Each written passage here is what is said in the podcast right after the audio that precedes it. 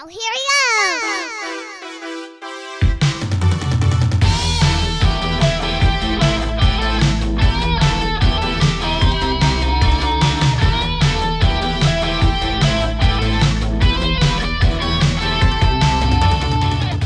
Hello, and welcome to Parents Just Don't Understand. I am Kurt, and tonight we are going to be talking about Jonny Quest, the mid 60s pulp adventure cartoon by Hanna-Barbera and we're going to be talking about it both uh, the historical iterations of it a couple different historical iterations of it and uh, maybe even a little bit about I guess its its descendants in the modern day.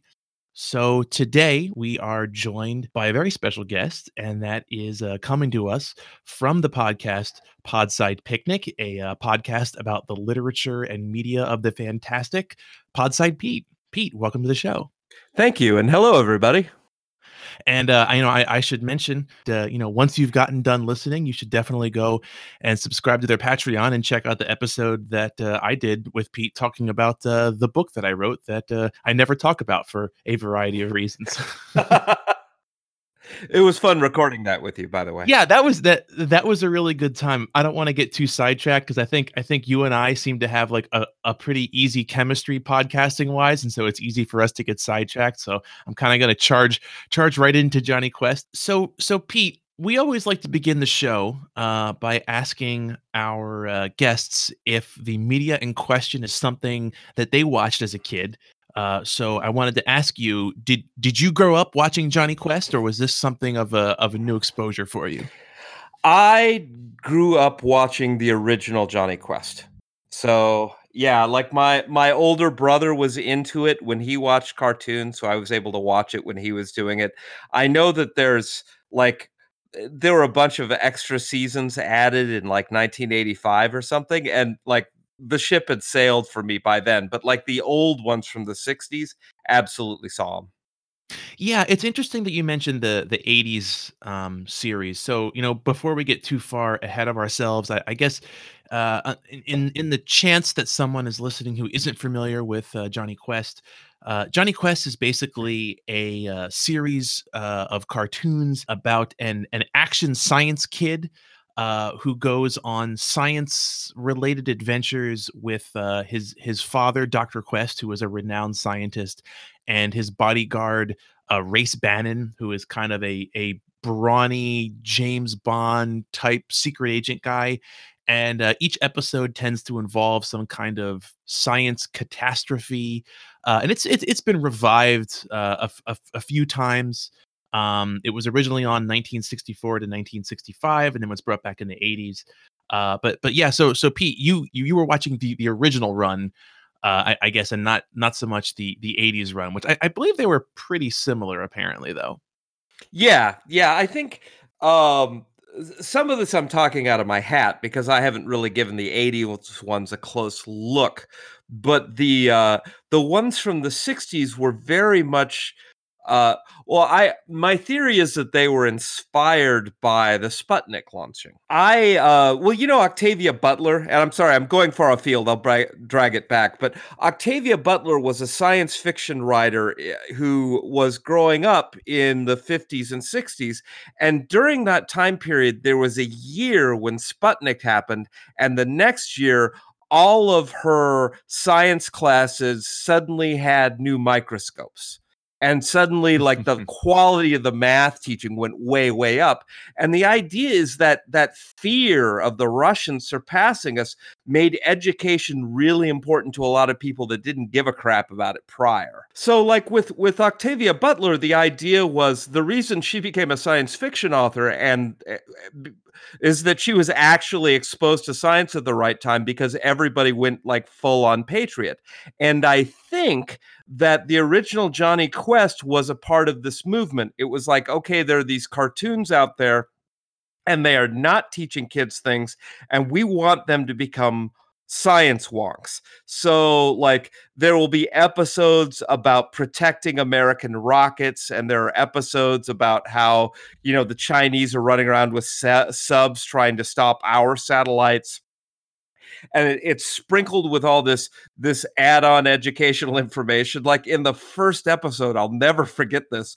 But at, at one point, they're like, "We're going to the Sargasso Sea," and and Race Bannon, like the the heavy, turns to the camera and goes. Uh, Sargasso is Portuguese for sea grape and then he like they just continue with the action. Like that was such an important thing to say that they had to break the fourth wall to do it. So I, I I think you are you are exactly correct about the goals of the show and and that that aspect of including educational info like almost bordering on edutainment at time is definitely something that jumped out at me uh, about the 1960s series. But so for for a little bit of context, um, the the show actually started. The pitch was originally an adaptation uh, of an existing radio adventure drama called Jack Armstrong, the All American Boy, that ran from like the early 30s through to the late, sorry, through through to the, the early 50s, um, and it was actually created uh as an advertising vehicle primarily. So the the idea apparently was it was invented by an ad executive as a way to have like an an everyman boy who you could have do things with products that you wanted people to buy. So uh, like so like secret decoder ring and you translate the code and it's drink your Ovaltine. Exactly. Or the, the the example that I think the Wikipedia article mentions is like if you wanted to advertise Wheaties, you would begin the episode of the radio drama with Jack Armstrong, the all-American boy, waking up and eating a big bowl of Wheaties before he went off and and you know fought the Nazis on some kind of cockamamie ad- adventure. Um, and that that was originally it was specifically meant to be an adaptation of that. Uh, and I'm not sure I'm not sure if it was that the rights fell through or that the the pitch just didn't didn't play out the way that they wanted. But what wound up happening was they took that original concept of let's have a boy that goes on adventures. And the same year that uh, Jonny Quest was being developed was also the year that Dr. No came out. So what they actually wound up doing was looking at the kind of the the suddenly created spy-fi genre um, of you know the the the globe trotting you know spy hero, and they smashed these two things together. This like World War II era you know radio drama style with very much like Sean Connery lounging on the beach uh you know and then going and punching people in a secret underwater base and that apparently is where the specific pitch for Jonny Quest came from and the weird thing is it worked because I think if you'd have told me to make that cartoon, it would have been a disaster. But somehow this thing fell together. It it does, and I think I think part of it is that. So I, as I was watching these, um, it it occurred to me how firmly this fits into the tradition of of like pulp children's adventures. And um, I, I, think I even mentioned this to you before when we were kind of pre-discussing the episode. There, around the time that um, Edison became a public figure and like like a a celebrity. Um, there was this genre that is called like the Edisonade about like a young, precocious boy inventor, and the earliest ones were written in like the late 1800s, and they all involve some kind of like young boy inventing things, uh, and then having adventures oriented around these fantastical inventions. And um, probably the most famous of these is uh, Tom Swift, which is very much very, very similar in a lot of ways to Jonny Quest. It's like it's but it, it's a boy adventure and not necessarily a boy and his father. Although I'm pretty sure that Tom Swift's father was also a super scientist, and those were I think those were first written in like the 20s. Um, and there's really this whole lineage of science adventures for kids. But I, I think the goal is exactly what you're saying uh, about like we need to encourage kids to look at science and education as something fantastical. And also, if we can sell them Wheaties at the same time, that would be great too. And I think you're really onto something too, because as you know, one of my loves is the golden age of science fiction and the pulp age that happened before it. And the one of the things that kept everybody in groceries during that time were the boys' tales. Like Johnny uh, Johnny uh, sneaks onto a rocket and gets his space adventure.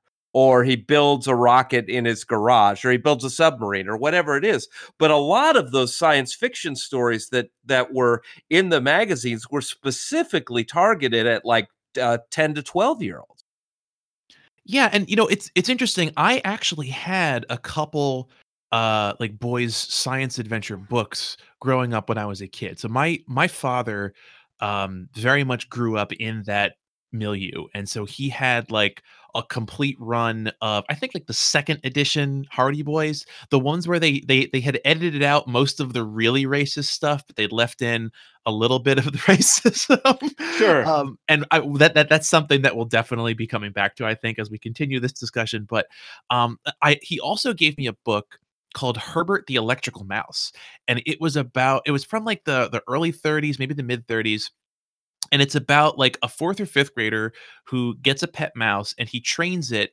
to to pull wires uh through tubes and he uses like classical conditioning of like ringing a bell and then he has like his own little science adventure where his father is like an electrician and they can't get the wires through the walls of the school and so he uses Herbert the electrical mouse and like ties the wire to him and then goes to the other side of the wall and rings the bell and Herbert pulls the wire through and it was it's just such a very low stakes charming thing but it succeeds in that aspect of like let's take science and make science the adventure and i think you see that again and again in yes in jonny quest that kind of like g it's i can't think of a better way to describe it than g whiz Yeah, absolutely. And side note, if I ever tried to enact that story, I would totally electrocute a mouse. It would be inevitable. But uh it's that uh, a lot of writers of a certain age are obviously like very emotionally connected to, with this idea of storytelling. Like, have you ever read the Tom Strong books from Al- Alan Moore? no i haven't but it sounds it sounds very familiar to the point that like I, I can i can picture it in my head which may just be like me gaslighting myself So I I mean, it's it's very much a similar thing. It's a, it's about uh, a a young boy whose parents were scientists, and and there's a shipwreck on the island. He's the only one to survive. He gets involved with the natives, and he eventually grows up to become a super scientist like his dad. And it's it's sort of this weird mixture of the science stuff we're talking about and Tarzan. Yeah, I'm I'm looking at it now, and it- it's it's so it it fits so nicely in into this like overall genre. It's like you, you even just glancing at the artwork, you immediately are able to place it alongside other things. Uh, yeah, Um, absolutely. I, I think w- one of the things that makes pulp so powerful, whether it's you know Jonny Quest or the Hardy Boys or or you know e- e- like the the more the more grown up like World War II uh men's adventure stories is the way that pulp relies on these kind of like stock out of the box concepts and characters like you you never have to explain anything in pulp for the most part like you know a, a shady gangster type shows up and you immediately know everything about the shady gangster because they're they're like every other gangster. Um, and it doesn't really matter if they show up in Jonny Quest or like a Sam Spade novel. Like they're they're always like they're these stock characters and concepts that are kind of road tested and tried and true. And you can just kind of like plug them in in like a modular storytelling way. And I think that's very powerful. You see that in the way that like Jonny Quest just hits the ground running and just goes and immediately feels so like of a piece with itself. But it also presents this issue where by doing that, you're basically building a story from prejudices that were already existing. And so it, there's a tendency for pulp, I think, to like even more so than other things from uh, you know that era to bring forward a lot of the racism very explicitly Oh, because like they're so strong concepts It's like this guy's the Chinaman. Right, exactly. And like you don't like you you see these characters that you're like, "Oh wow, that's very racist." And they're racist exactly like every other racist caricature because that was the stock character and it was in everything. Yeah. I um I I have a theory that is probably not true, but it helps me sort of think about how these things like build upon themselves. But uh I know that this stuff happened before, but I think of the origin of this style of story as Kim by Rudyard Kipling. Mhm. Just because it's such a resonant story that at least everybody who was a kid like when I was growing up read and got really into and it's totally built on that raw racism and that embrace of you know what they called the great game the battle between nations and like Jonny Quest is a great game cartoon like it's not about fighting off aliens it's about fighting off whoever would dare to face off against the hegemony of the United States and its scientists. Like that's what it is.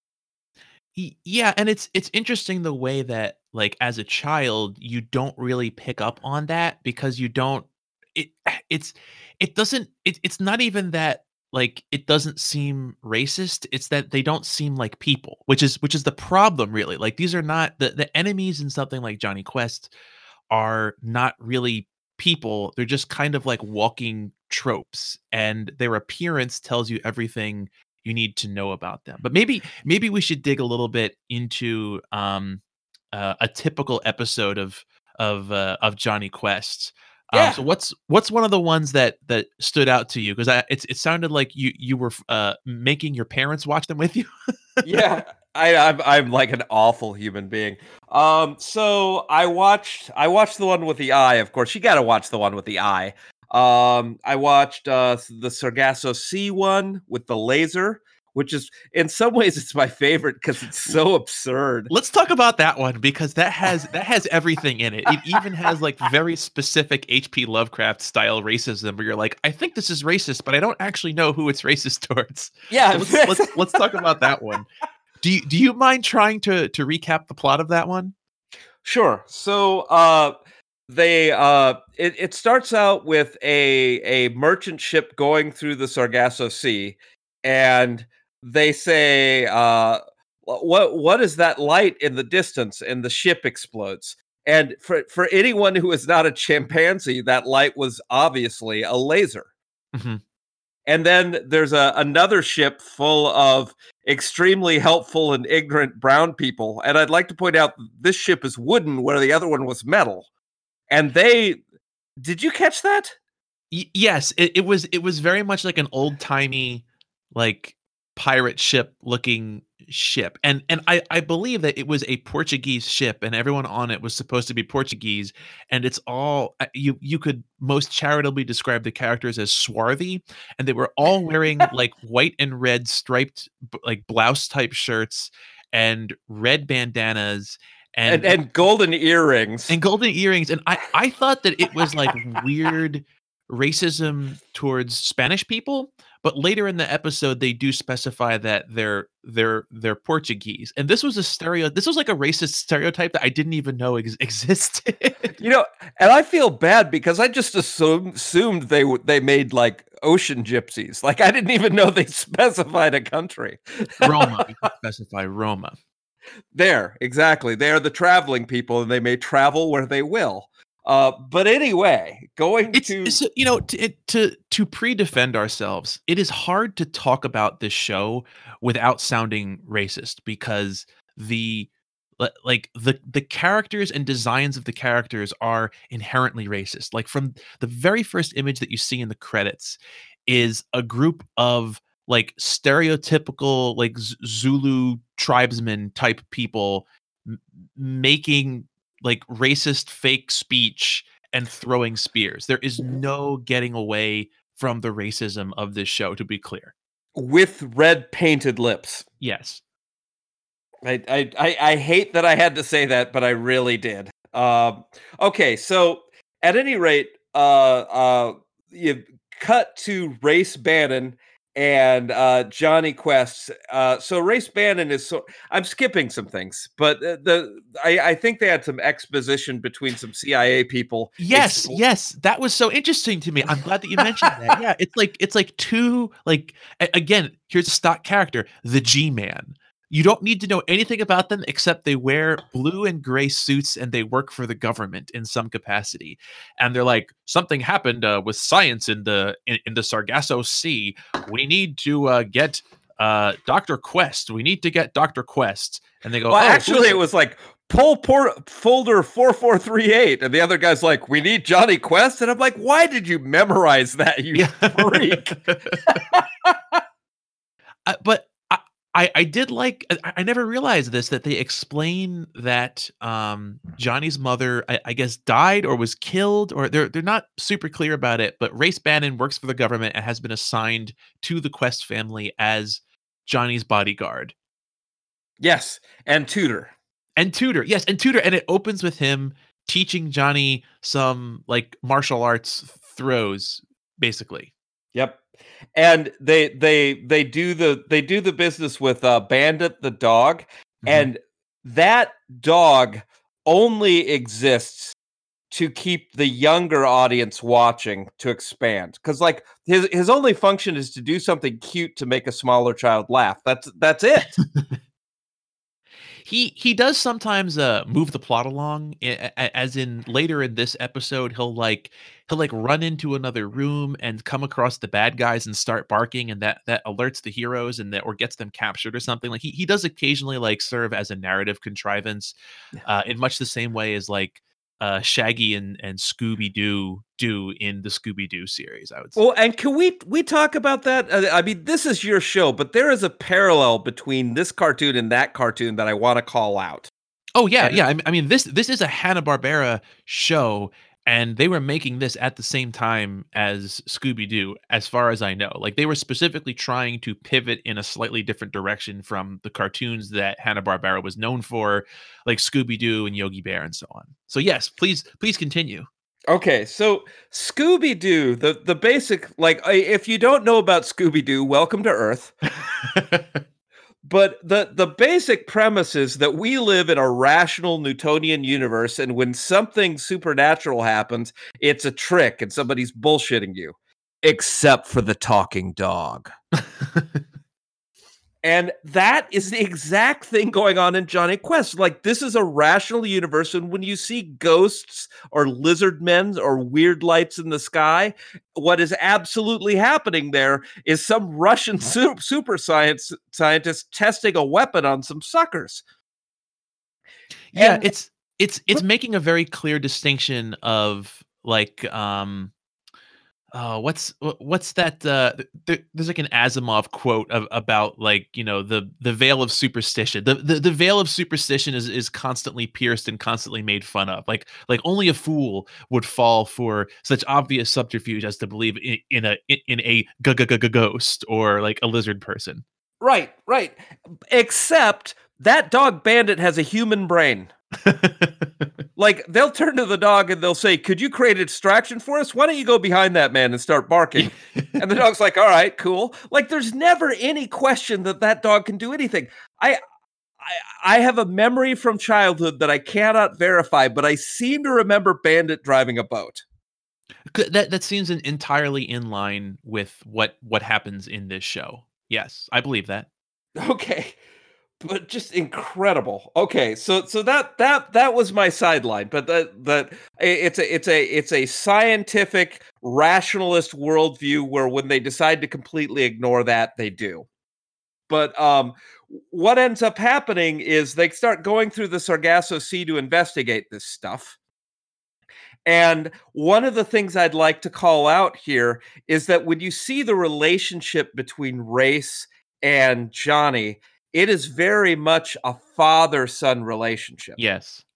Yeah, Doctor Quest is not, uh, a a a very loving father, uh, i i i it's it seems to be. He actually he seems to care more about his his, uh, his talking computer that seems to have replaced his wife, uh, than he does about his son. Well, and the thing is, like, I, I mean, and, and I may be being uncharitable, but I believe this. But like, to keep his son off his back, he bought him a Hindu kid. Yes. Yeah, so so let's let's talk about about Haji. Um, uh, it it's th Haji's backstory is that the Quest family, Dr. Quest specifically, found him living on the streets of Calcutta. Uh, I'm I'm just gonna use the their own terminology. Yeah, you have Calcutta is not not called that anymore. Um, and uh, qu- quote unquote rescued him uh, and and brought him along as yeah as a playmate for Jonny Quest. And you're supposed to think that this is like the greatest thing in the world that like you know the brave white scientist has rescued this this this poor orphan and brought him to civilization.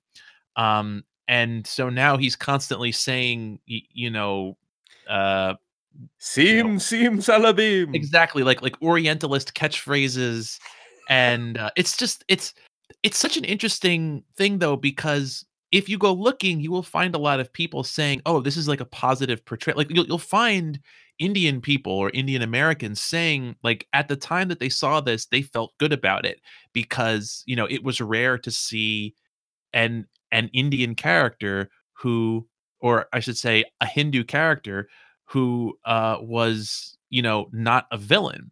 But at the same time, like looking at it in 2020, it's like, oh my gosh, this is this is so racist. Like he he constantly is doing. y- You mentioned Rudyard Kipling things earlier. Like he may as well be a, a Rudyard Kipling character, Yes. where you know he he makes us like a piece of rope rise out of a basket in like half of the episodes and to the extent that he has a character yes he is just like the foreign child that is jonny quest's playmate And he's constantly confused about science and, and technology So did you? Well, of, of course you noticed, but but acting as my foil, did you notice that uh that Haji is never in any teaching sessions? So like like they're Oh, teaching God. Jonny Quest math, and Haji is off doing something. And at one point, I remember um uh Race was teaching Jonny how to use like a like a speedboat. And Race I, and Jonny was like, "Well, I can't wait to teach this to Haji later." yeah what yeah yeah he he doesn't even get the agency uh, in in the original series of being able to be present for although i mean it, I, I can't even remember how much he was in that first episode. He's he's in the subsequent ones. It felt like a lot more. Like it, it felt like like the first episode was mostly just Race Bannon and Jonny doing their They were trying stuff. to build that relationship, I think. And I think I think it, for the pilot, that was the theory that it would be the relationship between those two that drove the plot. and it i mean it it kind of is i i, I feel like although i mean as it as it goes on it is very much like like haji and jonny and bandit i feel like become the the three main characters and at times like race and dr quest are are kind of like perplexed and and out of the loop on, on a lot of things in a Oh. very like inspector gadget sort of way where like the adults don't entirely know what's going on but then race will will come in towards the end and you know beat a bunch of people up or something. Well, to be fair, I think they're spending most of their time interacting with Child Protective Services. yeah. Yeah.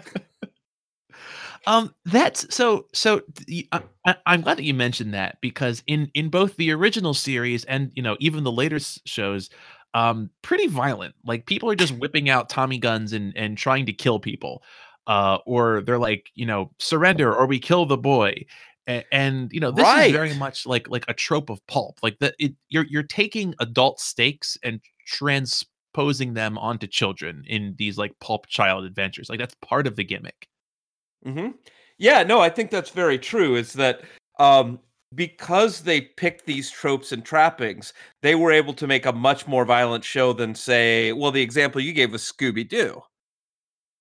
Right, yeah, where, like, the worst thing that happens to someone in Scooby Doo is, like, someone, you know, I guess, chloroforms one of the Scooby Gang, and, uh, eh, you know, they they wake up tied up with with rope. Like, that seems to be about the worst that that ever happens, and and that's that's about the worst that ever actually happens in Jonny Quest, but the the threat is there. Like, everyone's a very bad shot, but if they weren't, it could be a lot worse. And sometimes I get the impression somebody might have just died off camera, but you're never really sure. in in this series yes and I, th- this is where I, i'm excited to get to to the real adventures uh because th- they are they're they're just killing people in in that but Oh, um, yeah, they are. so Uh, so s- speaking of the action um what did you think of the art in the original series because it kind of jumped out at me when i was watching it it was clearly of a style that has been abandoned. yeah Like they they very much looked to and and this is just me BSing. Like uh feel free to call me out, but it looks like they looked at the old World War II comics like the uh the Sergeant Rocks and the the Magnus robot fighters and that era of of pulp comic to develop the artwork for this and it really it really jumps out i think it's it's it's actually beautiful in a way that you don't see many cartoons yeah, I, I yes. That that that's exactly what I wrote down in my notes. I wrote down that it looks like like tricolor comic book art with like bold lines, kind of the these like I I guess the, the word that I would use for it is crunchy. It has a very crunchy feel to it. It looks like art drawn on paper in a very like it's it's that kind of like it's it's a relatively low def um like lower quality, lower detail style but Mhm. much like something like Tintin, which which I, I should I should mention was also a direct a direct inspiration for for Jonny Quest, it uses that kind of like clear line style to suggest a lot more than it actually shows. So like even though Dr. Quest's beard is just like a red blob on his face, Mhm. just like the, the little subtle hints in the shape of the line give it what feels like a lot more definition that your eye is just kind of implying. But also the the framing of of shots, I guess you would call it, is very comic book panel. Like like there's that one shot in the opening credits where a mummy is like holding someone over their head and it feels like there should be a speech bubble going erg or, or something next to him. Yeah. And then a title below it, you know, the the time of the mummy or whatever. So so I keep interrupting you in your recap, but I think we've almost gotten to the actual villain of, of the first episode. So let's let's talk about that villain and let's let's talk about the villains in in Jonny Quest uh, in in a bit more more detail. Okay, so so the villain in the Sargasso Sea laser episode is a scientist from an un unnamed foreign adversarial com- country, which has to be Russia. I it's it's hard to tell because he seems I I I think I wrote down that he seems like he's from the country of foreign land. Like his his Yeah. accent doesn't sound Russian to me. It's not it's not that typical like moose and squirrel, you know, like Russian accent. Um, but it, it also it sounds a little bit French at times. It sounds a little bit German. It's like I don't know, maybe he's Swiss.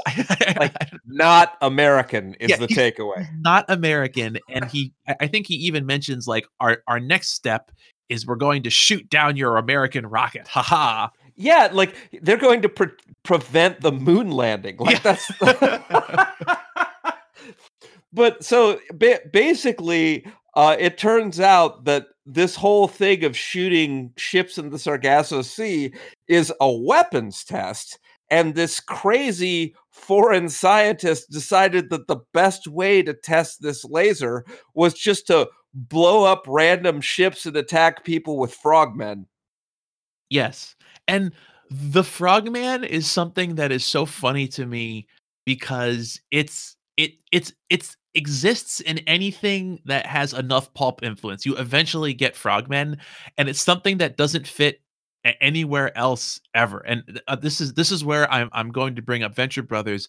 The the frogmen are like recurring background characters periodically in Venture Brothers, and just the, the just the appearance of them is inherently funny. These people who are defined by the fact that they have like scuba gear and like knives or harpoon guns basically but they keep showing up throughout jonny quest and again in you know latter day things that sat- satirize things like jonny quest such as venture brothers Yeah, well, they show in Venture Brothers, they show up in non-ocean scenes sometimes.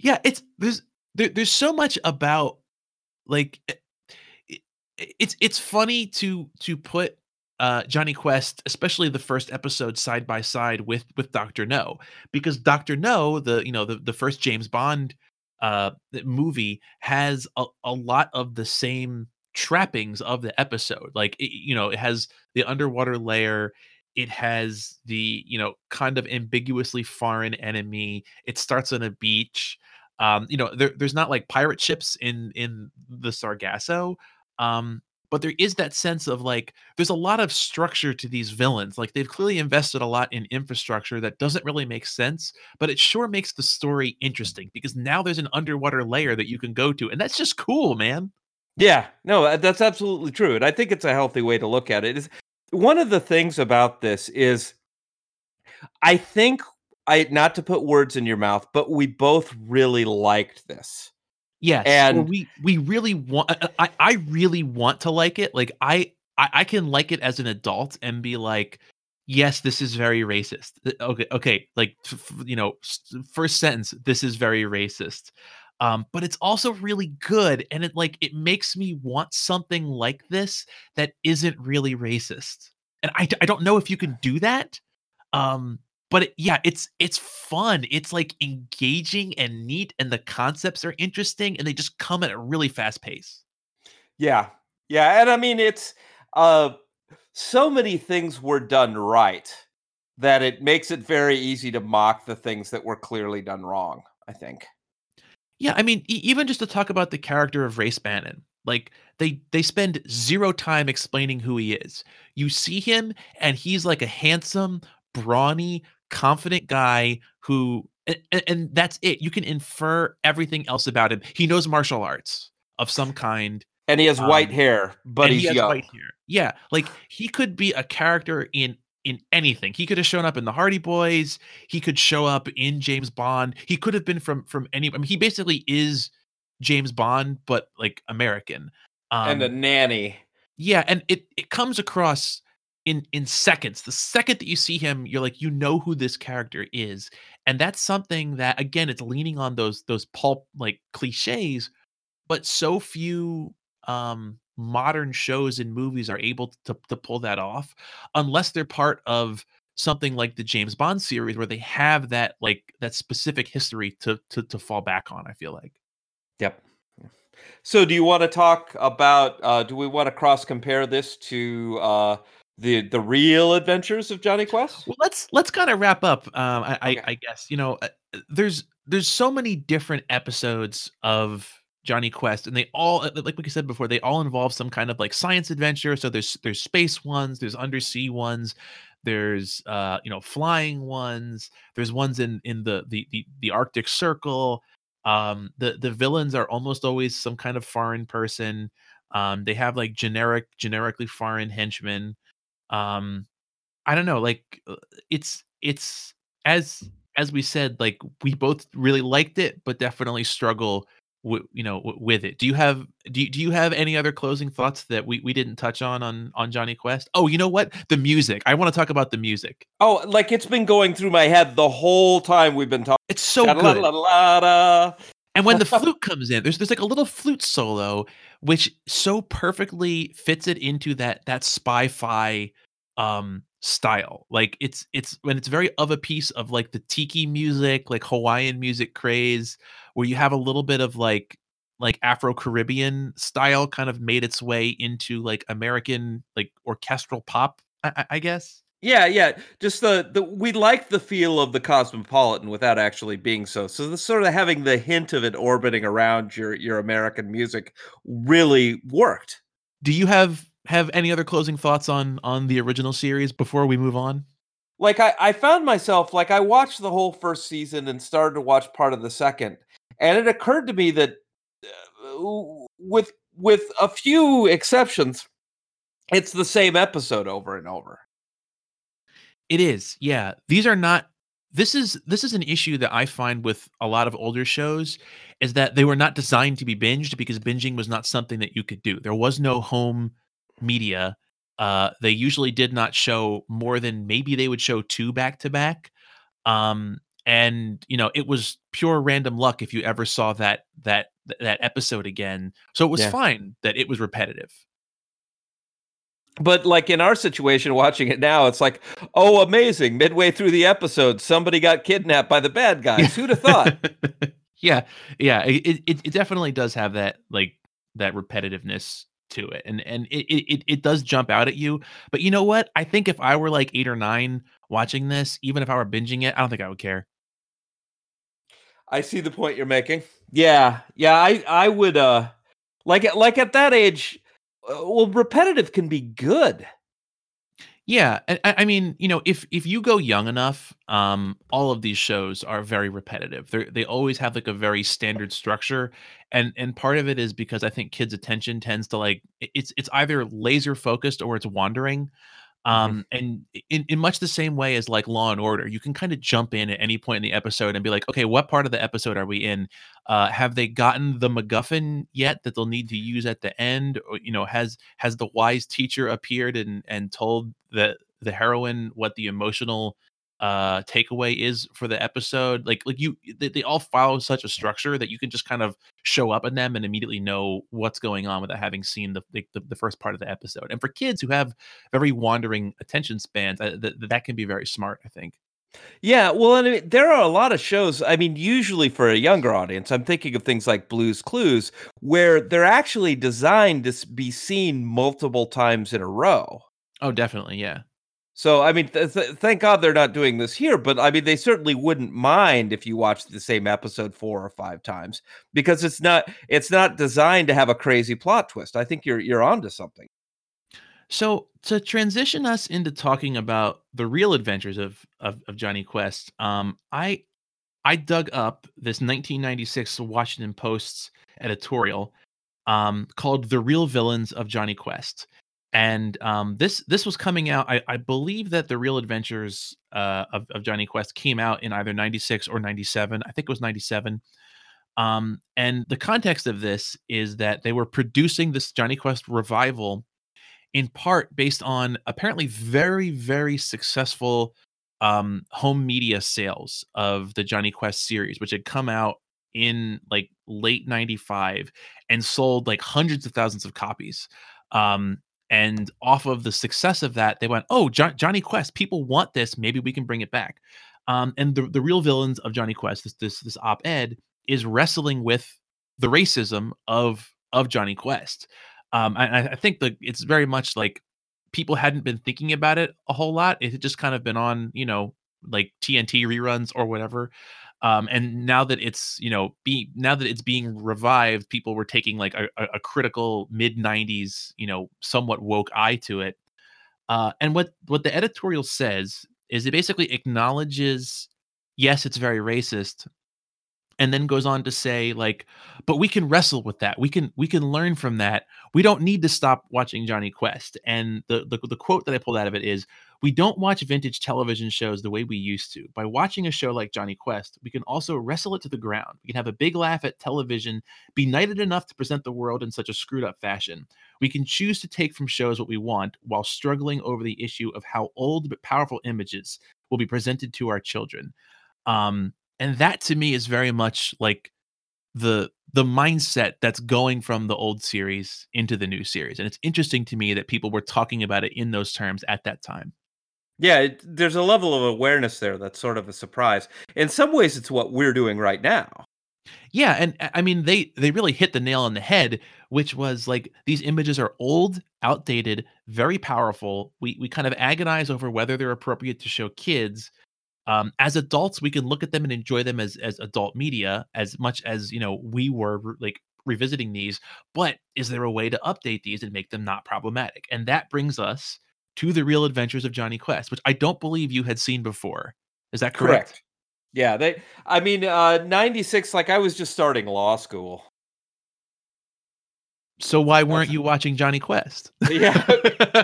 I I'll be honest, I might as well have. Y you know what I mean? For I I was I not destined to be a lawyer. If I knew then what I I knew now, I would have definitely, like, been sitting next to a keg watching The Real Adventures.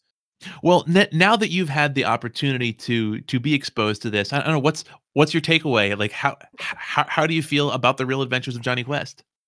Well, I think that in their desperate rush to create a cartoon that was less dated, they've managed to create a cartoon that dated itself even more in half the time. Yeah. Uh That's a very good way of putting it.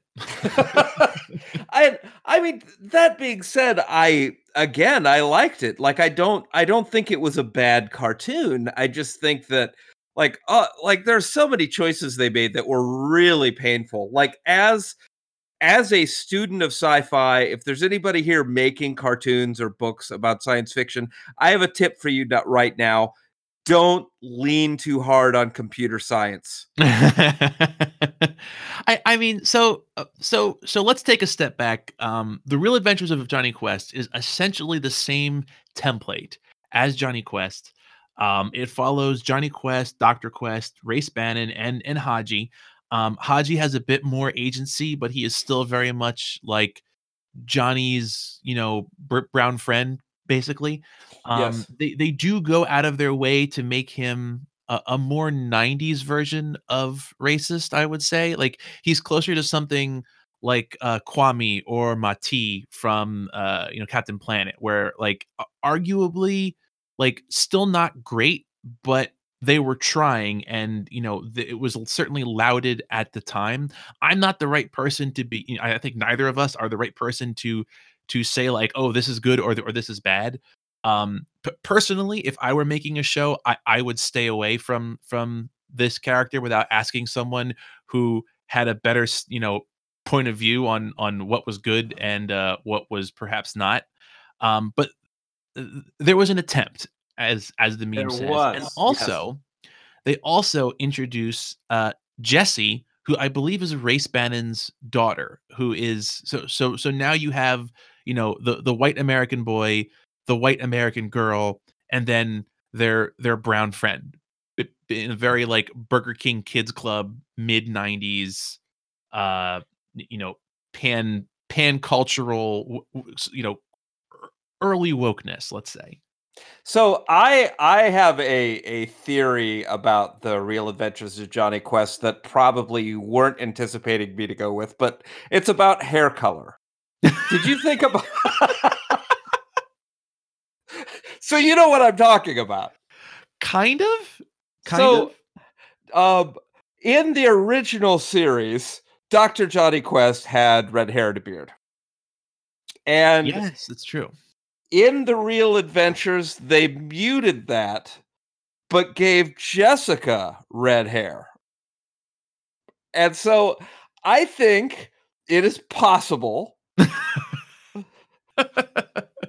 possible that Race Bannon got cucked. I I I I don't know that race would allow that to happen. I don't know. Well, maybe they were swingers. he, he is very. I, I mean, you know, if you think about like the Virgin versus Chad meme, he is very much the Chad of of the meme. Um, not that you know, Doctor Quest is still a very like alpha male science guy.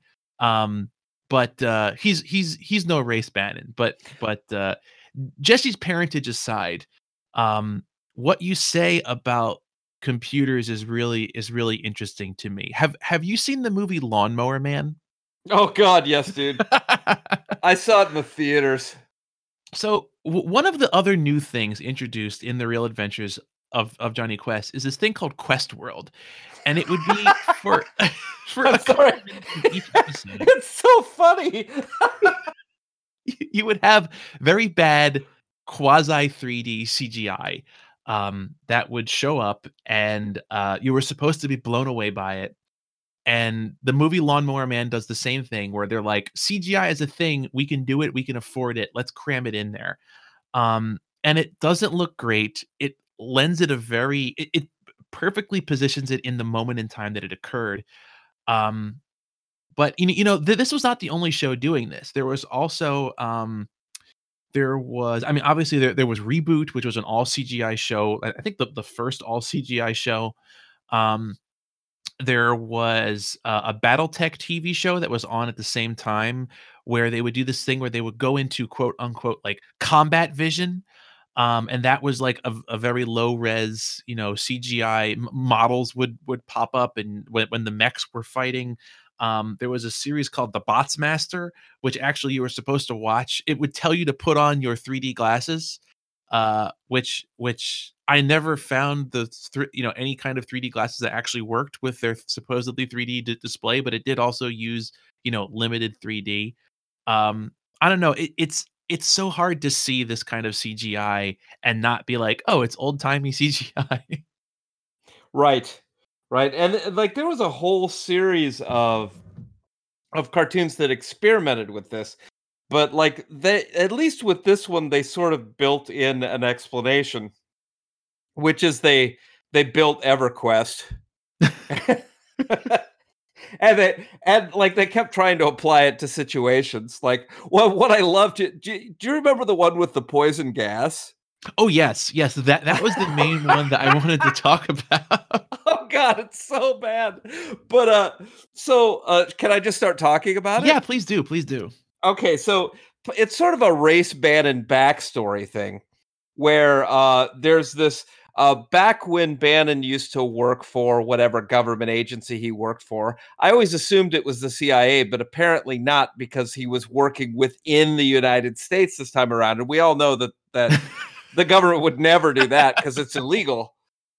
Um, but there was this scientist who had gotten it into his head to release a nerve gas in the middle of Chicago. Dr. Surd. Yes. I I'm, I can only assume his first name is like Abraham Absurd, but uh, but uh, like basically this guy decided that since the government cut his research funding, he was going to release his poison gas unless they gave him a bunch of money.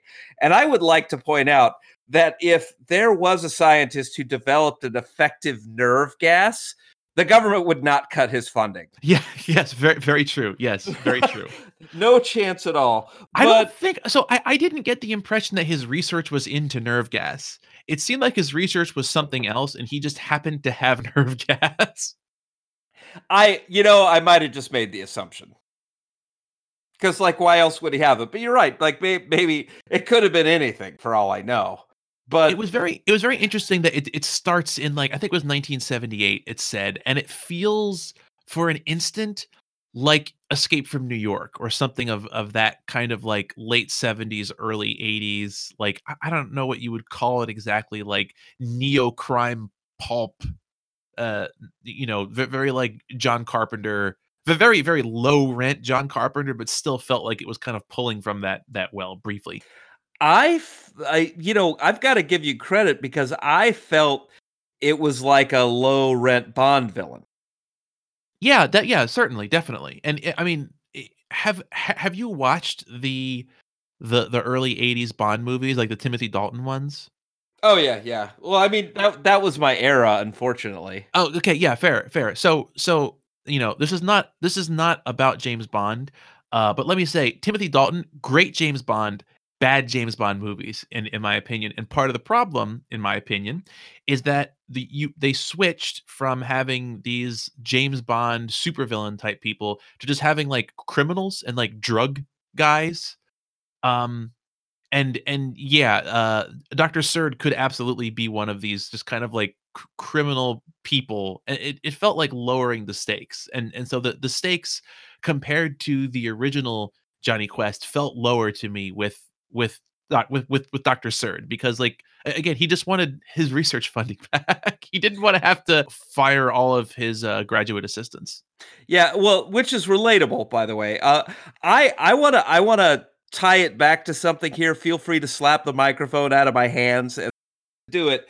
But this is feels like a good time to talk about the era that we're in because the previous Jonny Quests were very much about the Cold War and the United States supremacy and you know the the the rise of the west if you will. And these these don't know what the fuck they're about. Like like on some level they're about uh the end of history villains. Like like the villain the villains you're likely to find here are like um evil scientists trying to steal money for their research or just straight up terrorists. There's no there's no nation to pick a fight with. There's no there's no purpose to anybody's activities that makes any real sense. And that's because in the 90s we didn't really have a an understanding of of who the good guys and the bad guys were. As a nation we didn't know and this comic this cartoon reflected that really well like we like from episode to episode you have no idea who jonny quest is going to fight because who cares? Yeah there's there's very much a sense that whereas like in the original jo- uh, jonny quest the world is perilous and filled with enemies um even even if you are in america there's an outside force trying to get in.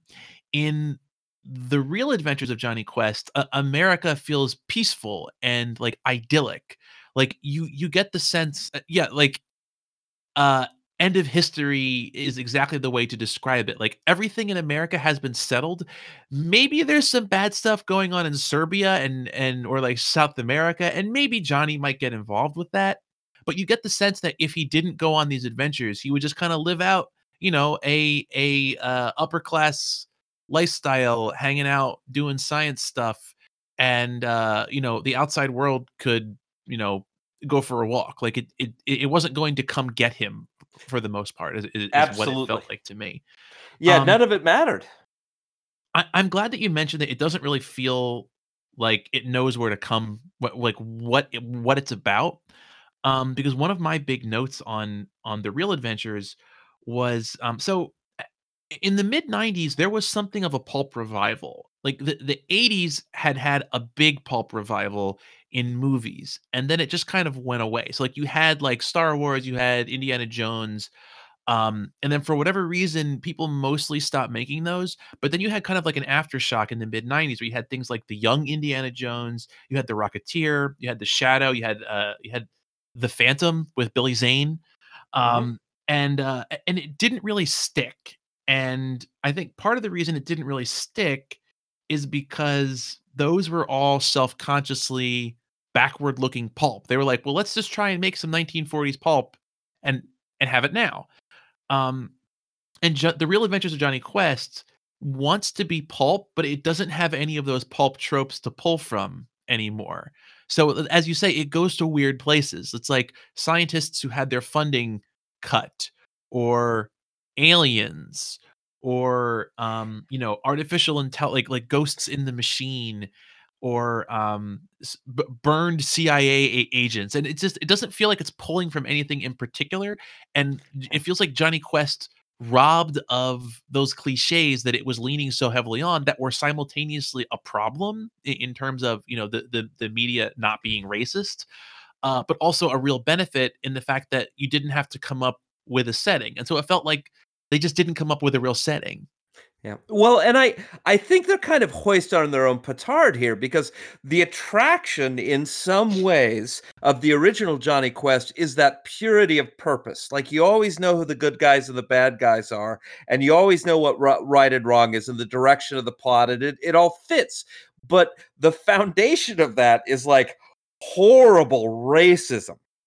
yes yes A- And so, like, these geniuses are like, well, we're going to pull that away and then we're going to make Jonny Quest. And there's nothing to make Jonny Quest on at that point. At that point, he's just like a, a weird kid with an adopted brother and a bodyguard going around doing stuff. And nobody Yeah. knows why. and and the, one interesting thing is Jonny is like far and away the least interesting, most bland character Oh my the real God. adventures. Like Jessie and Hadji are much more interesting and are much better written. Like there's there was a moment in um by the way, the episode that we started talking about is called Escape to Quest World.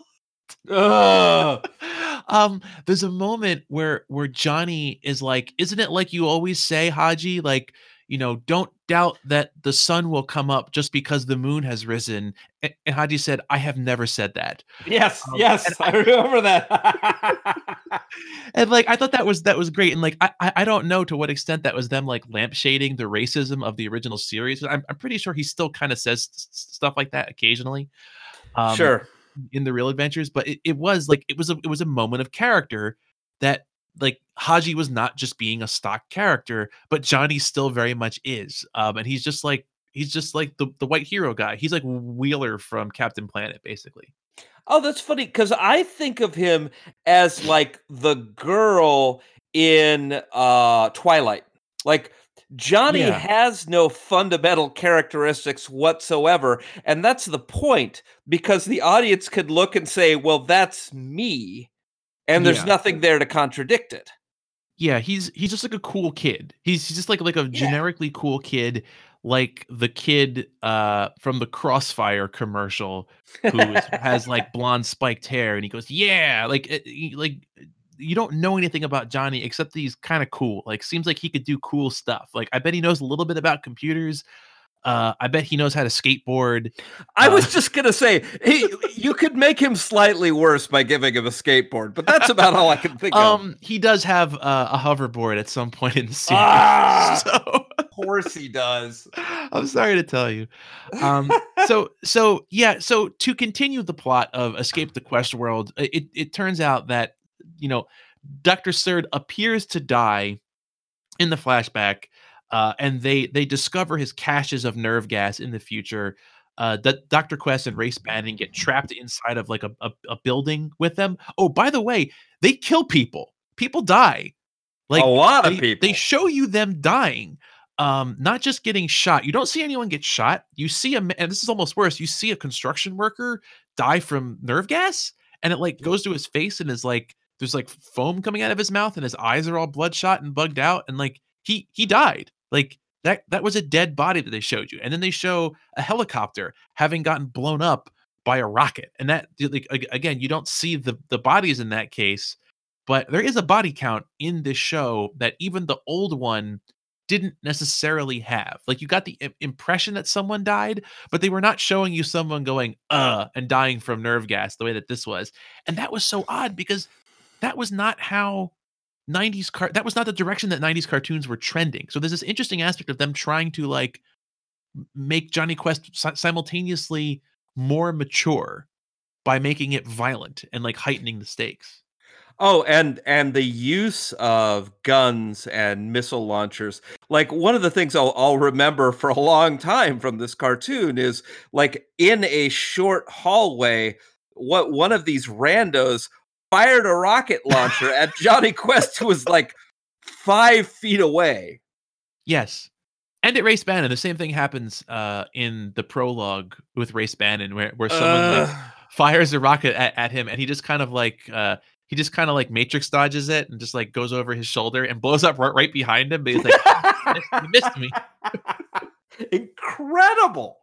It, y- y- you know what it reminded me of? It reminded me in a way of the the action from the first Transporter movie, um, where there, there- there's a scene where uh, they they fire uh, you know a rocket propelled grenade at the hero, um, played by Jason Statham, and he deflects the grenade uh using like a tea tray like a silver tea tray and he just kind of like shoves it aside and it flies past him and and goes away which i, I mean I, i'm not an expert in munitions but seems seems unlikely Yeah, that doesn't sound right. And you know, in the in the when they go back to 1978, like the the part that you're talking about, there's a moment I like the the violence I kind of want to explore because at one point Race sees the the the girlfriend of the main bad guy and and she sees him and she points her machine gun at him and his response is to throw a knife over her head to cut a rope that's holding a net and thus net her and it I'm was, like, it was very gi joe yes. Well, and what what would an actual uh, CIA agent do at that point? Like Well, so he- right he- in her neck. He actually did oh oh yes with the knife yes. I, I was gonna say he does try to shoot her. He kind of like leans around the door and just fires his his, his whole clip and then is like dang out of bullets. Have you seen The Mandalorian? uh, i have not. I have not seen the mandalorian Well, no spoilers here, but there is a wonderful point where for two minutes, two stormtroopers are shooting at a plant doing target practice, and neither one of them even comes close. And it's hard not to think about that right now. I mean, it's it's very it's it's like GI Joe logic where there's there's tons of gunfire all the time, but it's just kind of like lighting up the sky. Um, y- y- you know, each in every episode of GI Joe, hundreds of millions of dollars of of military ordnance is is expended or or destroyed. Um, nobody dies and nothing is accomplished. Right. like it always has to end with a fist fight. Although Dr. Surd does get shot, and you later find out uh, was was paralyzed. Um, and so the the episode continues uh, with Jonny, Jessie, and Hadji discovering that Dr. Surd is still alive through like a very 90s hacking sequence uh, where they say let's let's hack into the IRS and find out what his uh you know has he filed his tax return it's just like the moronic. We think he's dead, so let's see if he's paid his power bill in the past Yeah. 20 years. um, so so what they wind up doing is they they find that Dr. Surd is still alive and uh Wait, they uh, they they actually said, "Check for his pension." Oh, yeah, I I didn't catch that. That's so funny. Sorry, please continue. I I mean, you know, eh eh, you know, pensions, that that alone dates it to the '90s. Who knows what Oh, that is yeah, anymore? incredible. Um, yeah, so so they they wind up basically making this deal with him saying, like, "We'll let you live in virtual reality." Again, this is where I started thinking about about Lawnmower Man. Um, "We'll we'll let you live in virtual reality in instead of being paralyzed, um, in exchange for helping us save our our parents." And, of course, he he betrays them, and there's a this whole showdown in in Quest world, cyberspace. Um, and it's it's very '90s, it's very hokey. Um, it it it feels like they're you know what? Like, as I was watching this, I felt like it could have become cy uh, Cyberpunk. And I I I was imagining a version of jonny Quest where it was a cyberpunk, like, sci-fi noir kids show, and I would have loved to watch that show instead of I I read up on this, and the show designers read up on Cyberpunk and read Neuromancer and a lot of these other things to inform Questworld. Yeah, and it it it shows. I I mean, like, they Yeah. they have thought about, like, what's the interface? What are people go like, it it looks like The Matrix, even though The Matrix was still 3 or 4 years away from from being made. Like, it has they have, like, the like, the earpieces, they they lie down in, like, the special chairs, and then the CGI unfortunately starts. Yes. Well, and, like, when I think about the the villain, um, he, uh, Surd, uh I absolutely sympathize with his desire to betray them over this, because if I were paralyzed from the neck down and somebody gave me the opportunity to be in EverQuest forever I mean, I'd have laughed in your face, that's absurd. Yeah, it's, um absolutely, and you know what you know what was interesting to me? Um, there is a character th th this trope of the person who lives in cyberspace due to damage to their physical body occurs in a bu in a bunch of different things. Um, it's in, uh, I I believe it's in Count Zero, the the 2nd, um, you know, the the sequel to Neuromancer. It's Mhm. either in Count Zero or or it's in Mona Lisa Overdrive, I I forget which one, um, where there's, like like, a billionaire who turns out that he has, like, terminal cancer, and he's living in cyberspace as, you know, as his body, you know, uh, de deteriorates. It's also in Snow Crash, Mhm. um, where there there's a character who has suffered, like, severe injuries, and he basically lives inside of a truck now and lives most of his life in in cyberspace. So, yeah, it's it's, like, pulling at these, like, cyberpunk concepts, but it really doesn't do anything with them, and it doesn't know what to do with them. So you wind up just getting, like it it almost feels like Jonny Quest briefly becomes a cyberpunk show, because the previous episode, it was like a pirate archeology show, and and now it's a cyberpunk show, and then in the next episode, it'll be like a weird paramilitary adventures show. Like, it it was just kind of, like, genre hopping almost. Yeah, exactly, and by the way, it was Count Zero. I Count I Zero, okay. the the book was next to me, so I flipped through until I saw Virek, so I thi I think you're right, it's like the weakness and strength of the show is because it doesn't know what it is, it was it tried to be a lot of things, and so on the positive side, that means it has range, and on the negative side, it's silly. Yeah, and I I I will say that the the episodes that stood out to me did did you watch any of the episodes with Ezekiel Rage? Uh, no, I missed Ezekiel Rage. So, this is the only villain that I found especially interesting other than Dr. Surd in The Real Adventures of Jonny Quest. So, Ezekiel Rage is kind of the terrorist type villain. Um, and he's a guy who wears, like, a weird white, almost like a Michael Myers mask. Um, and you can see that he's got, like, very bad burns, and he does these weird, seemingly religious-oriented terrorist attacks. And the Huh. there's a whole episode where he kidnaps Dr. Quest, and he's, like, threatening to kill him if he doesn't get his ransom. Um, and he keeps making these, like, religious pronouncements talking about such as as it was written in the Book of Rage. Uh, and what you come to learn about him is that he actually i he was a CIA agent, um, whose family was wa was killed, uh, due to, like, an intelligence leak. And so he's trying to get revenge on the US government for you know mistreating him and getting his family killed and they eventually um get a hold of this book he's always reading from the book of rage and it turns out to just be a picture of his family inside like it's blank otherwise. Um and there's so much pathos in that concept like that could be in in an actual james bond movie and honestly is in many ways better like a better villain backstory than has been in most of the recent james bond movies.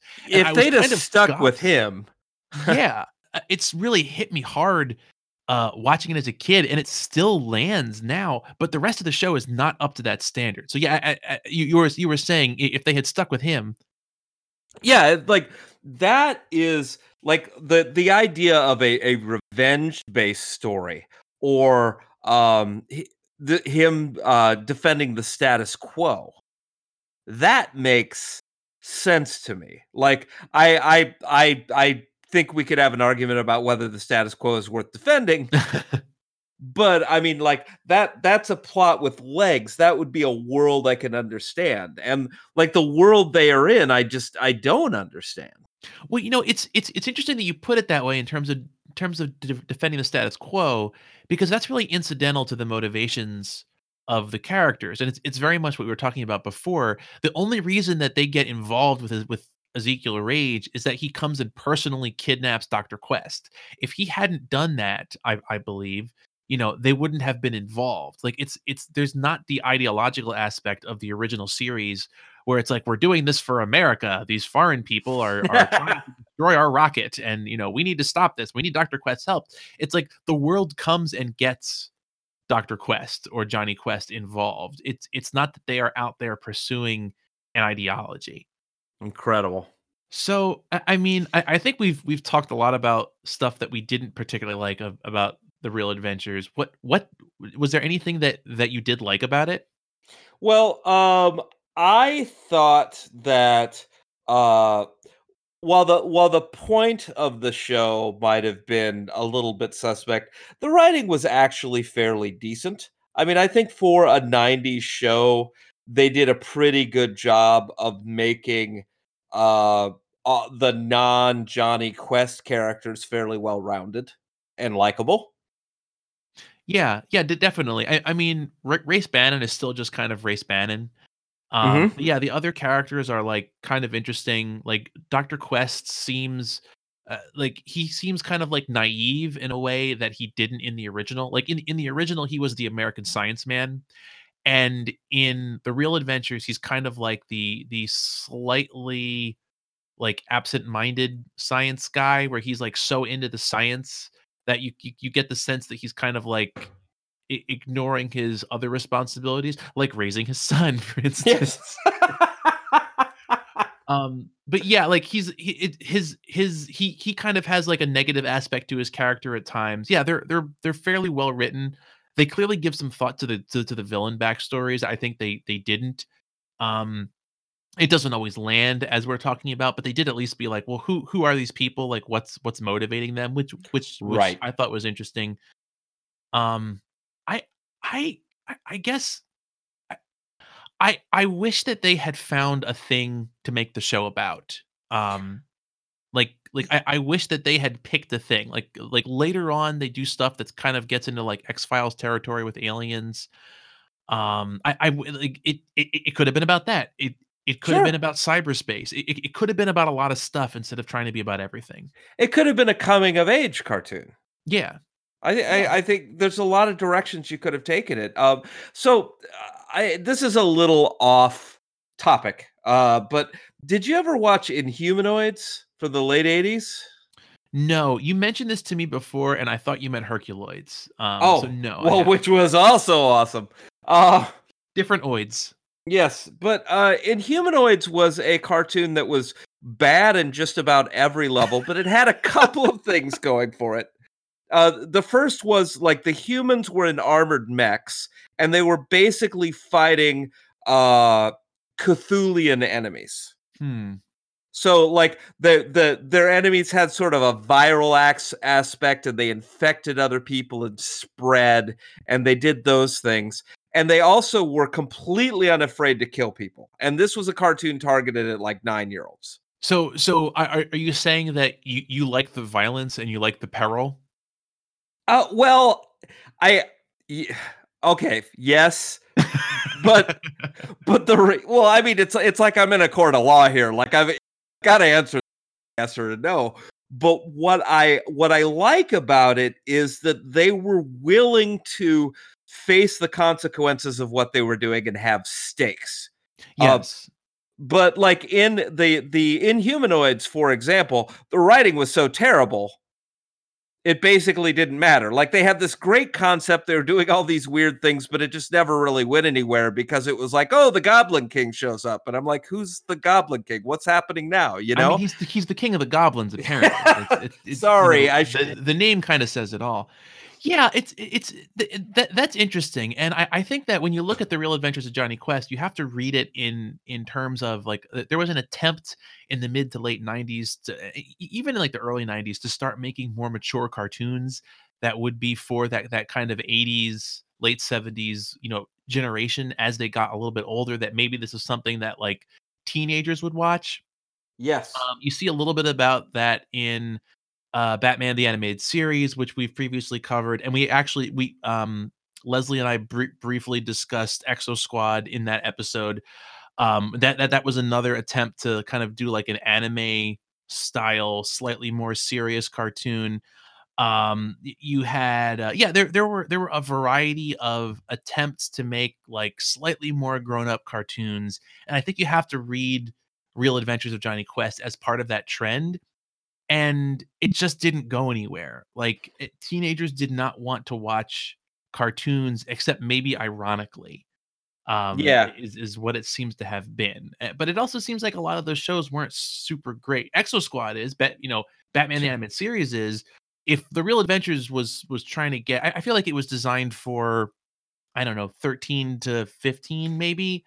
Like, yeah, it's it's like a I'd put it I'd put it against like a Ben 10. Like that's sort of the level it was at for me.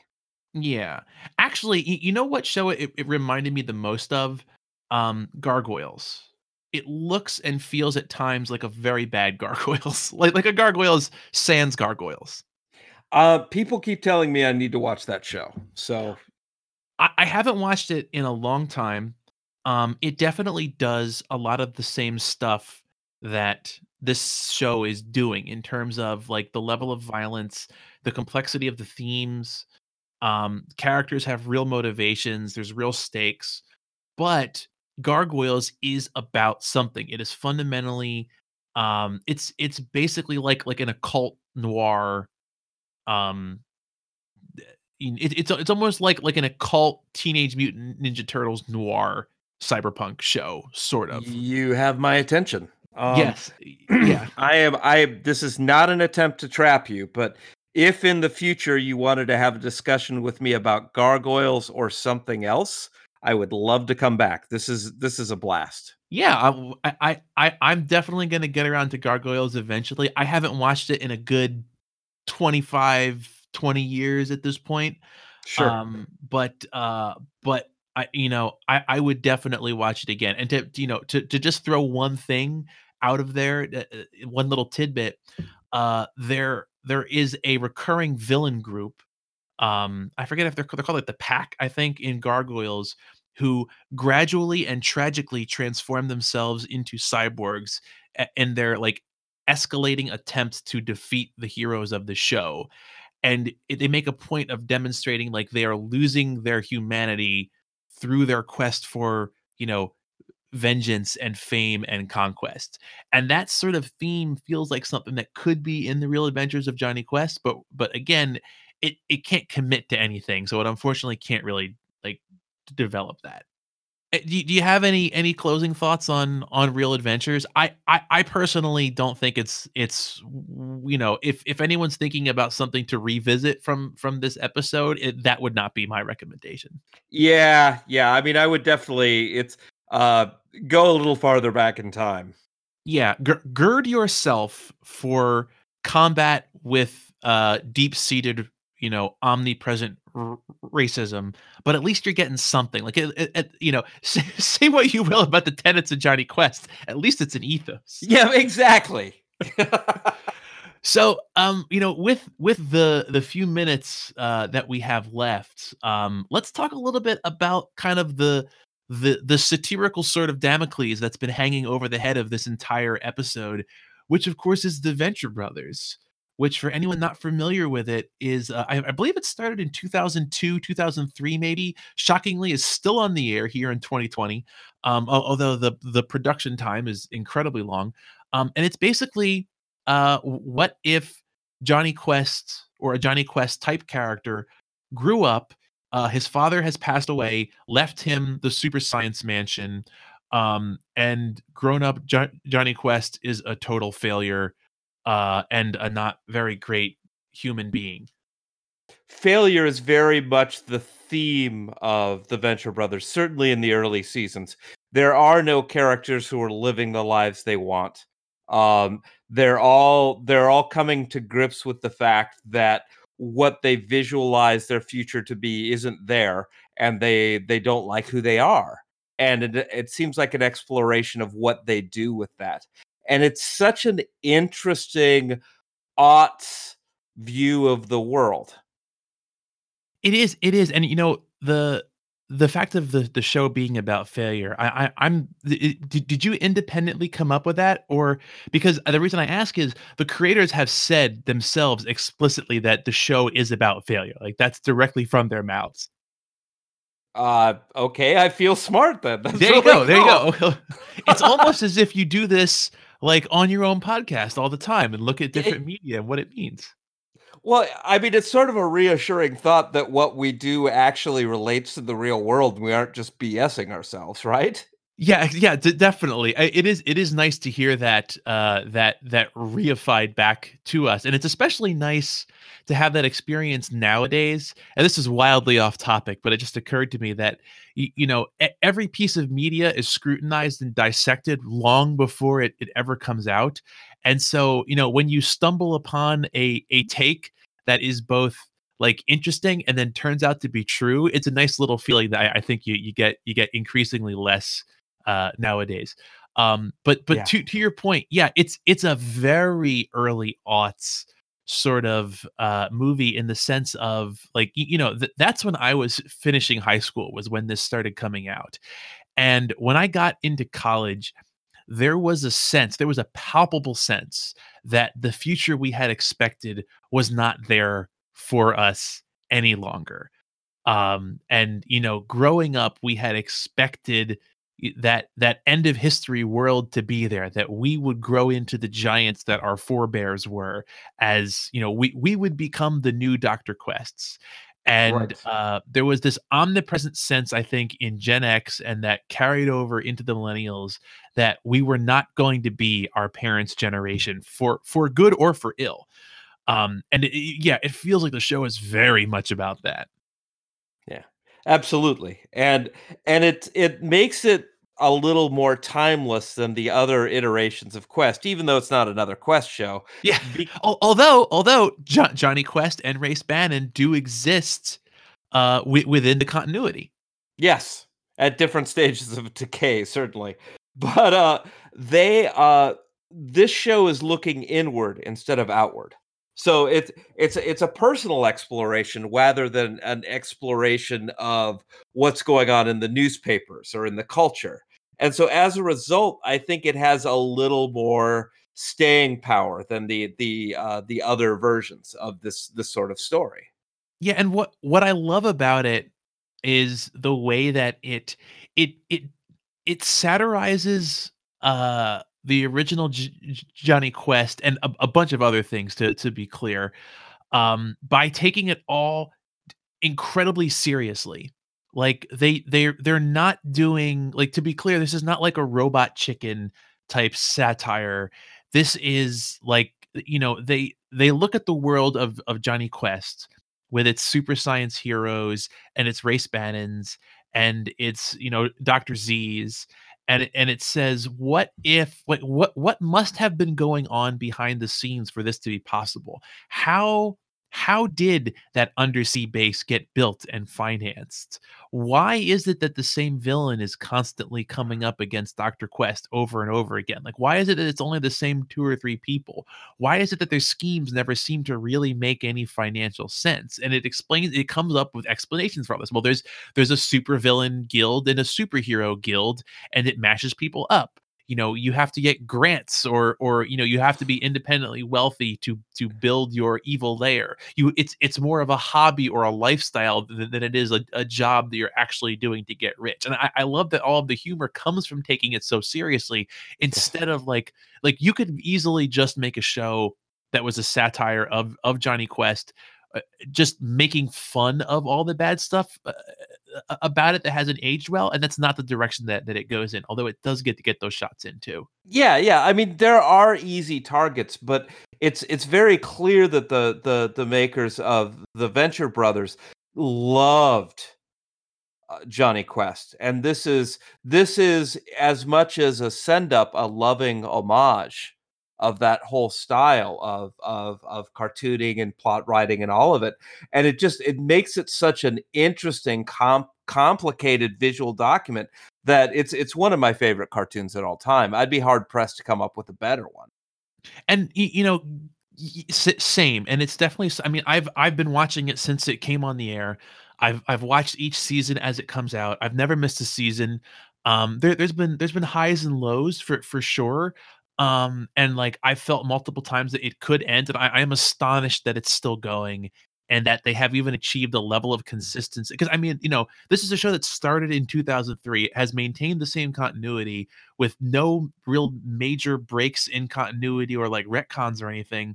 Um, and we are not living in the world of 2003 any longer. Like you know there were no smartphones when this show began and now the characters have smartphones and they comment on, on it and you know and you can mm. you can see uh, you know that this is not to be clear this is not children's media at all maybe late yeah. teenager media maybe um, sure. but it, what's what's interesting is uh in the early seasons um they they use a couple words that were not widely considered slurs uh, that you know uh, that were very ableist, uh, and they comment on them in later episodes. That like someone will say them and they go, "Hey, we don't say that anymore."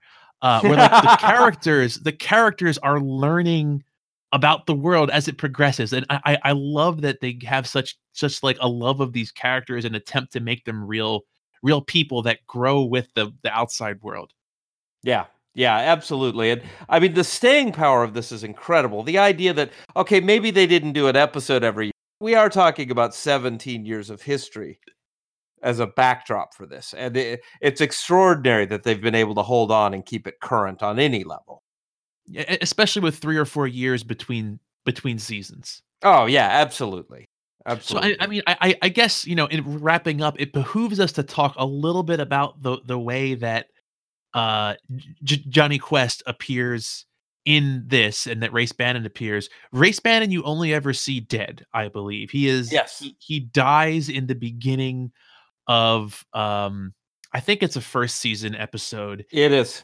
And the the the version of Race Bannon um in in Venture Brothers is Brock Samson and he has he is everything about Race Bannon turned up to 11. So he's like a goofy, like ex football player jock who's been recruited uh, by the U.S. government basically because he's a relentless killing machine, and he he's, has he's too cool to use guns. Yeah, yeah. I love. Yeah, they he you know when when they give him uh the the shooting range test, he takes his gun and throws it like a boomerang and knocks the heads off of all the targets. um, but yeah, so so uh Race Bannon is Brock Samson's like idol. Uh, and the, the first time you encounter him, he's he's died, and I, I think he even died from like something like kind of kind of dumb. Um, yeah, and, and then Jonny Quest is like a strung out person struggling with a heroin uh, addiction. Um, and then he kind of gradually gets his life together, but but both he and uh Dr. Venture ha- have had their lives ruined growing up in this weird culture of b- boy adventurer, basically. Yeah, yeah. I mean, it really does illustrate what a what a horribly toxic environment this is, and what an incredibly selfish lifestyle this would be to put on a child. Not that anybody would, but these cartoons are built upon like ha- there's no way these kids wouldn't have PTSD. Right. Yeah, exactly. And like they they they make a point of joking about like all of the adults are just having a grand old time. They're all swingers. They're they're all, you know, living it up in the 60s and 70s as their children are are almost being killed constantly. Um and and it you know, it it turns out in the modern day that this this has continued and they have like tons of clones of their children now so that when they inevitably get get iced by one of their super science adventures they can just thaw out a new set of clones Yes. Oh, I love that. I yeah Yeah, it, it's it's one of the uh just sort of that that attempt to move the consequence away and what that means for those kids. Like I've been killed a bunch of times and it doesn't matter. yeah and and again it's the, they they treat it entire entirely seriously so i mean if there's anyone listening who loved jonny quest or likes that sort of you know that that whole era of hanna-barbera cartoons um definitely watch venture brothers if you haven't watched it it is it is it is an incredible ride um and they definitely love the cartoons uh, as as much as uh, as you do you know i i it's it's not a good fit for for for, for this show um but it, you know i i could go on for hours and hours about it it is a great show. I i have exhausted everything that i have to say about about jonny quest um do, do you want to kind of rate uh the you know the the old and the new? I, is it even worth doing it seems like we're more or less in agreement you know 60s era jonny quest good 90s era jonny quest eh. Yeah, so I mean I I'd probably rate the 60s era Jonny Quest. Are we using a 5 point scale? let's use a five point scale i've never done this before I, I've, I've never given a rating but yeah Okay, well let let's give it 4 red scares. out of five Yes, absolutely. Because I mean, they did so many things right, and they they took so many risks. I'd probably give the '90s one probably a two. Like there are some things that were done ably and well, but there weren't many risks, and the risks they did take were kind of dumb. Yeah, I, I Uh, I agree, and y- you know what I mean for for for me, I, I I guess if we're using a five point scale, I give the old stuff a five out of five for kids entertainment from that era. Like I I, I can't think of of anything. If I was gonna watch a kids show from that era, I can't think of anything else that I would want to watch more than Jonny Quest. when you Um, add from that era, I have to agree with you. It's there's there's nothing else like it from the time.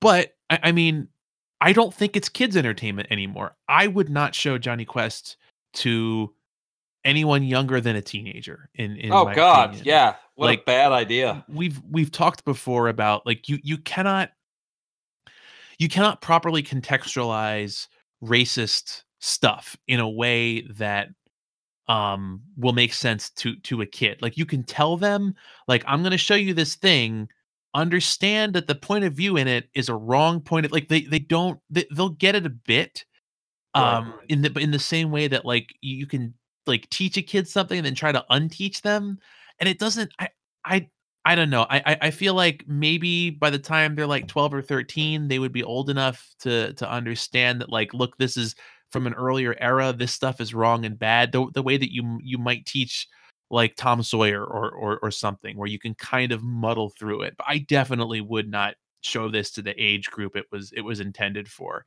Yeah, um the real adventures is like uh, you know I, I i guess if a kid was like 12 or 13 maybe it's it's hard for me to say you know our our, our oldest is four definitely Mhm. not showing them this um it's it's too it's too violent um I don't think it ruined any lives, but the, the what it what it does for what it's worth just doesn't balance out.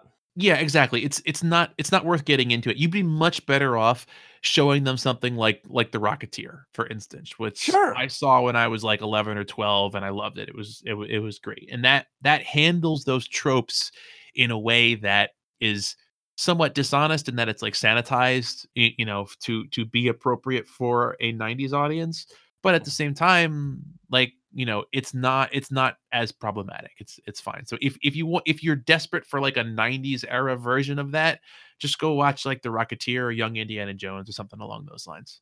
Yeah. And Venture Brother is the standard for a good adult cartoon, as far as I'm concerned. I, I would you, uh, you, the kid would have to be a teenager before I'd let him anywhere near it. But I, I think it's an extraordinary work. Yeah, I, I, I agree. It is, it is, it is awesome. It is just a good show. Um, to the point that like I can't, I can't do it justice trying, trying to describe it. Yeah, I, um, I, think we sort of ran short on describing it because neither one of us feels like we can. But like, oh, uh, good guys, go watch it.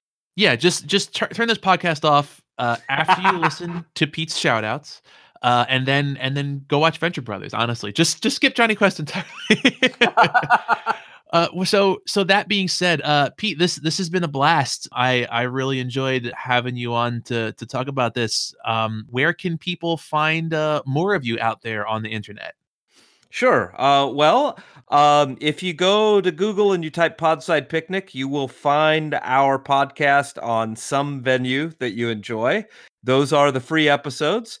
If you like that and you're interested in more, uh, we have a Patreon, uh, Podside Pit. Oh, it's patreon.com slash Podside Picnic. You can subscribe for additional episodes, but you know, start with the free stuff, and I hope you like it. It's an exploration of science fiction with a critical lens. You know, I I would personally shout out. Uh, there's a there's a couple of free Dune episodes, I believe. Um, and I is is the William Gibson episode. Uh, yes, that's that's a really terrific, really really terrific. If if if you like any of the the cyberpunk that uh the real adventures of of Jonny Quest uh hints at, you know, go go there and better understand the source material uh, because they do a great job of of teasing out you know some of the the totally banana stuff that makes makes neuromancer work work the way it does so well Thank well you. pete thanks so much uh, for coming on parents just don't understand it, it has been a blast uh, definitely would love to have you back on in the future maybe to, to, to talk about gargoyles i don't know sounds great yeah we'll we'll figure it out from there but uh, thanks for having me man this has been great yeah, awesome. Uh, well, thanks everyone for joining us tonight, uh, and thanks for listening to Parents Just Don't Understand. Cheers.